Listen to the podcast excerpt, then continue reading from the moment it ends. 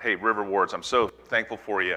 I wanted to, to be here and do this sermon in person. 20 years ago, about this time of year, the first launch team was gathering. It was me and another pastor named Jeff Bradford. We're gathering a launch team to plant the first church in Fairmount. And here we are 20 years later. There's a communion of churches. There's a network of churches. There's nine churches and church plants and we have a lot to be thankful for. I'm especially thankful for you. Uh, this church has supported me really generously the past three years, and uh, by God's grace, uh, I've raised a lot. And Michael Black, who's a hometown hero of yours, I love working with that guy. Uh, he raises money too, and we've both gone after it. But um, starting this July, all the network churches are sharing, are contributing equally and, but you guys launched me, so I'm super thankful for you. Uh, being a Christian means not only do we get God, but we get each other, and we're going to see it's a worldwide family. So the gospel is a call to communion. I'm going to dive in uh, and just jump into the sermon um, because there's some snowy roads. So you guys stand while you listen to the sermon, so let's do that.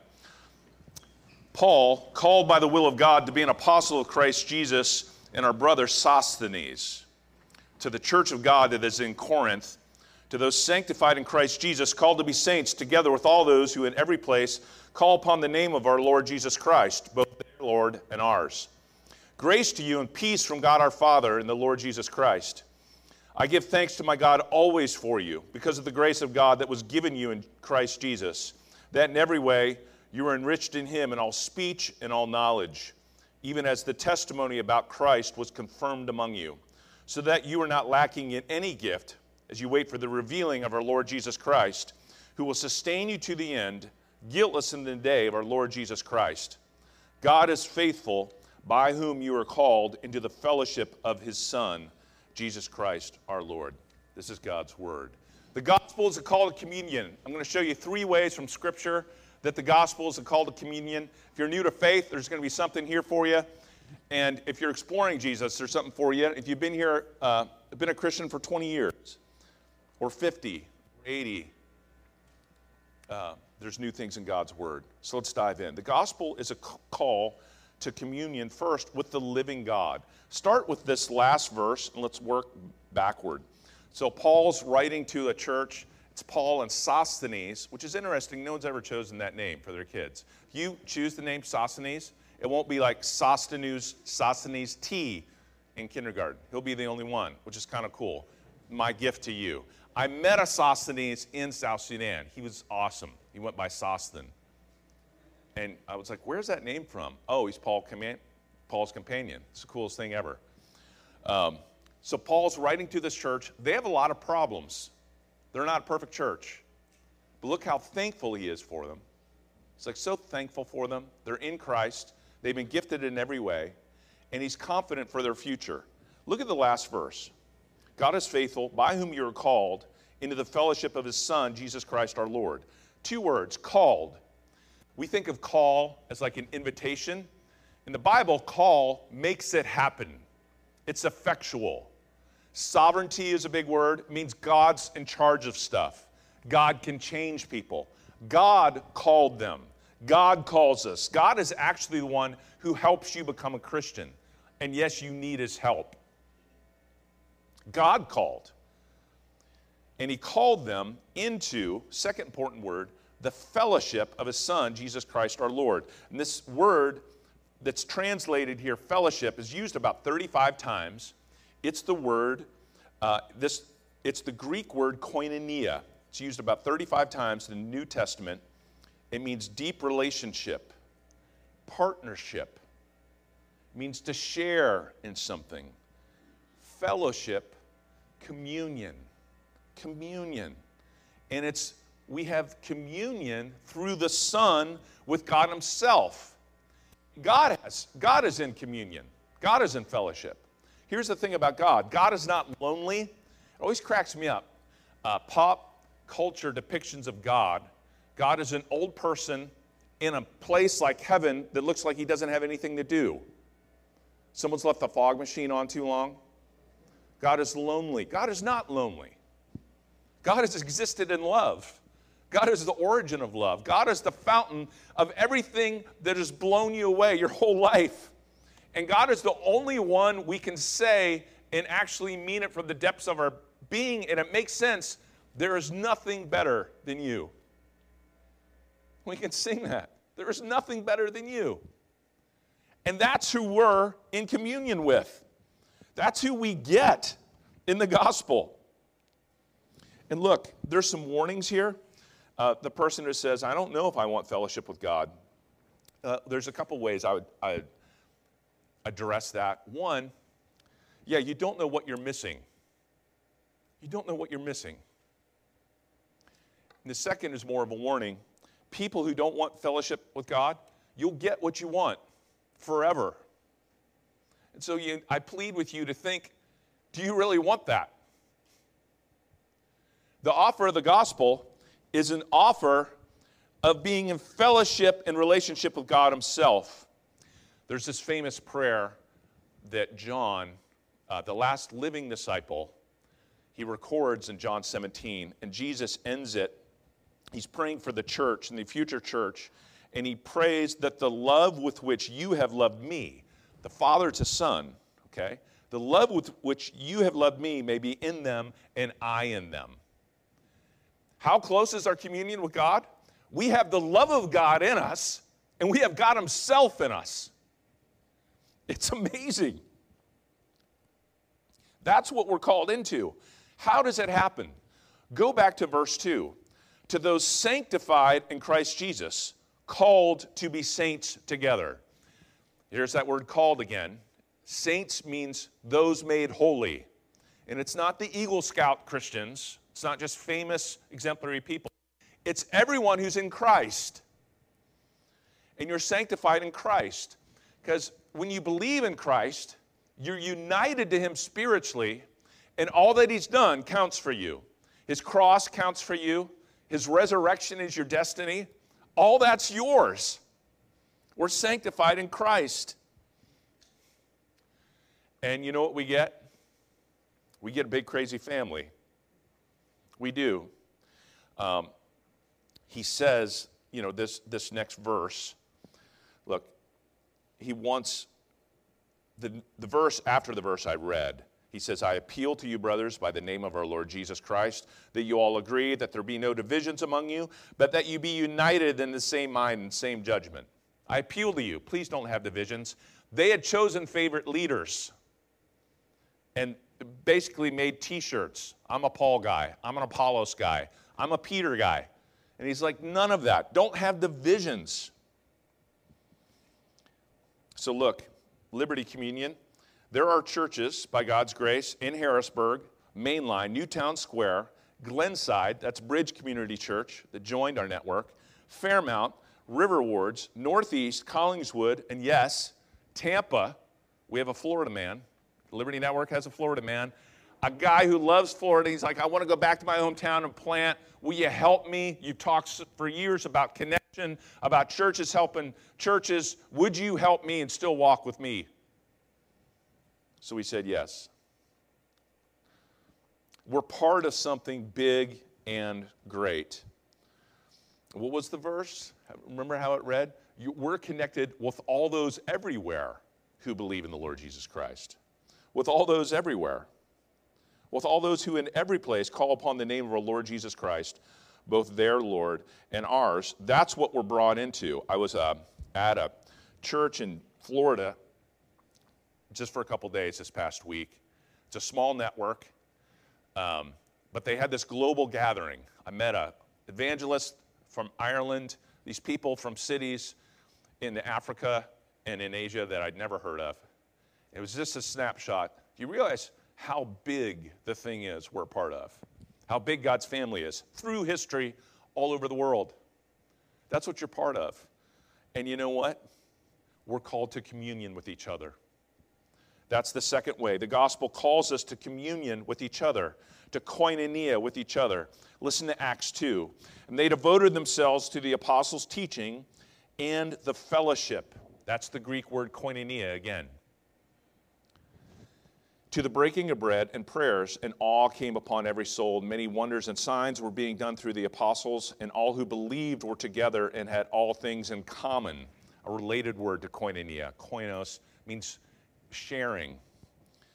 And they were selling the possessions and belongings and distributing the proceeds to all as any had need. And day by day, attending the temple together and breaking bread in their homes, they received their food with glad and generous hearts praising God and having favor with all the people.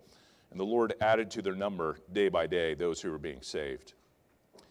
Notice they devoted themselves to the apostles' teaching and to the fellowship, to the koinonia, to the communion. This is the birth of the church, and it's this, uh, it's this season of growth and peace until the rest of Acts happens and it's like normal life and everybody needs the gospel. But right here, they de- look, they devoted themselves to the apostles' teaching and to the fellowship. And I just want to call us to say, hey, let's be devoted. So we're going to say to every church. Let's be devoted to online gathering. Uh, COVID taught us a lot of things. Sometimes you have a, a Sunday like this and you're snowed in and you can't be here. Also, what happened during COVID people like to watch church in their pajamas, in their bed, on their couch. And it's easier. Let's just admit it's easier. Some people need to stay home because there's real health stuff going on. It's easier, but it's not better for you. It's not. It's just not. And you miss the Lord's Supper, which strengthens you, you're missing out let's urge each other, let's encourage each other to be devoted. Listen to this Dorothy Day quote. Um, she's an anarchist, an activist. She started Catholic Worker. Fascinating life. Her autobiography is called The Long Loneliness. The Long Loneliness, which is sometimes life in this world, which is a great way to describe COVID. And to love, we must know each other. It's true, right? We cannot love God unless. To love, we must know each other. We know Him in the breaking of bread. We know each other in the breaking of bread, and we are not alone anymore. Heaven is a banquet, and life is a banquet too, even with a crust where there is companionship. We have all known the long loneliness, and we have learned that the only solution is love, and that love comes with community. At Liberty, for years, we've talked about the gospel leads us upward to a life of worship, to each other, in a life of community, and in a posture to the world and to the region, to the city, and love of neighbor, worship, community, mercy. We're called in this long loneliness to community, my friends. Uh, America's getting weirder. There's more and more isolation